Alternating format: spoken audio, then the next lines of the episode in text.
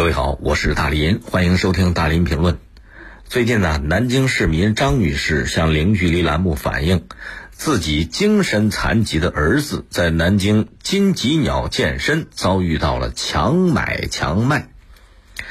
这个张女士跟记者说，她儿子是多年前被检查出患有这个精神疾病，属于二级残疾。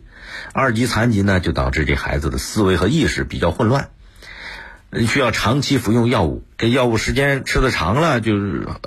儿子就比较肥胖。怎么办呢？张女士就给她儿子在江北新区京新广场的金吉鸟健身就办了一张健身卡，然后呢，张女士就要求儿子每天你得到那个跑步机上慢走1个小时，就为了减肥嘛。张女士说了，就在这个月的13号，她儿子锻炼的时候现场有个教练主动跟张女士儿子进行沟通交流，并且拿了他儿子的手机进行了一番操作，从支付宝上刷走了12103元。这事儿张女士就发现之后挺不高兴的，要求对方要退款。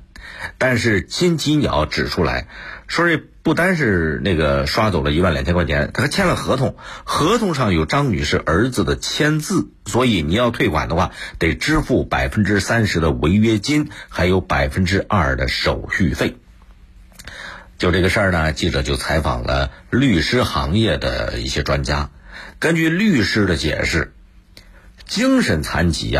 它是属于限制民事行为能力人，所以签订的合同是可以撤销的。那健身房在知道这个情况，就是你知道人家有精神残疾的时候，就应该把钱退给人家，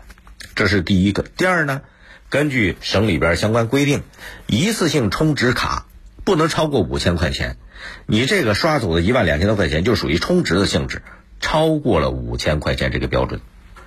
律师说的很详细也很有道理然后1月19号，记者就跟着市场监督管理局的工作人员一道去了京新广场金吉鸟健身，了解这个具体的情况。虽然现场的工作人员表示了说公司愿意协商，但是对于退多少钱、什么时候退也没有给出一个明确的答复。市场监管部门的工作人员说了，他们也收到了不少关于这家金吉鸟健身的消费投诉，对这里边存在的疑点会进一步的跟踪了解调查。但张女士担心呢，你支付宝花呗刷出去的这12000块钱，它时间长了会产生利息所以市场监管部门也承诺了，会跟着这个商场一道督促金吉鸟尽快把钱早点还给人家。你看，律师说的有道理这个有相关的文件规定的。这个文件是什么呢？我查了一下，根据单用途商业预付卡管理办法第18条的规定，实名充值卡余额不得超过5000块钱，所以要从这个角度来看，这就是明显的违规行为。违规了嘛，那你就得接受惩处，还不仅是退钱的事了，违反法律法规，这相关的条文都很明确，你不然条文在那儿摆着给谁看呢？这是一方面。另一个方面，其实这个金吉鸟健身会所目前在市场上这个还比较多，而且知名度也比较大，南京好多朋友都知道这个金吉鸟，是吧？生意看起来做的还不错，可是因为他耳熟能详，他被投诉就这些年这个纠纷还比较多的，我在节目里边就报道过好多次。比方说有一年我报道过，南京有一家金吉鸟健身的教练，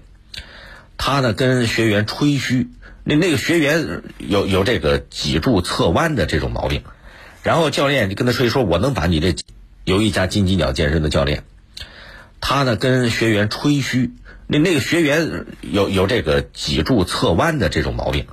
然后教练就跟他吹说，我能把你这脊柱侧弯跟我练能治好。结果非但没治好，牛皮吹破了天，还把人家那脊柱侧弯的消费者10年的病案资料给搞丢了。你说这损不损？跟谋财害命有什么区别你这辜负了消费者的信任呢。这是一个。还有一次我还报道过，就是也是南京一家金吉鸟的健身会馆，这个健身会馆在商住楼里边也没有向相关部门去申请去做个鉴定，他就偷偷摸摸在商住楼里边建起了一个游泳池对外营业了，你说这楼那么多水在那，有能不能达标，能不能承重承得了，让整个小区的业主居民提心吊胆，这叫无知加狂妄。包括去年11月份，很多朋友还记得吗？南京有一位王女士向我们栏目反映，这王女士在金鸡鸟健身中心在健身呢，做深蹲动作的时候，有个不熟悉的教练路过旁边还摸了人屁股，后来金鸡鸟总部做了调查了解，情况属实，也向这王女士道了歉啊。至于其他消费者的投诉，大家到网上一搜就知道了。你看现在啊，这个张女士儿子有精神残疾啊，你连精神残疾人的钱都去坑啊，你眼里边除了钱还能再有点最起码最基本的道德底线吗？市场监管部门也说，他们收到不少就对金鸡鸟的消费投诉了。你说我们作为消费者啊，出去现在生活条件好了啊，大家都有这种健康的意识了，出去健个身是吧？哎，办个健身卡啊。可是没有谁愿意花钱给自己惹麻烦惹不痛快，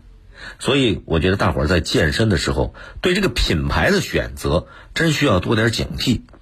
啊！你这个警惕其实说到底是给自己负责。再一个，监管部门既然知道金鸡鸟这个品牌的投诉比较多，那平时就得对他们多一点关心，多一点关照，没事就到他那儿去溜达溜达，转一转，走一走，避免问题出现。而一旦出现了问题，这个惩处必须得到位，不然的话，消费者他会把对金鸡鸟的怨言转移到监管者的身上了。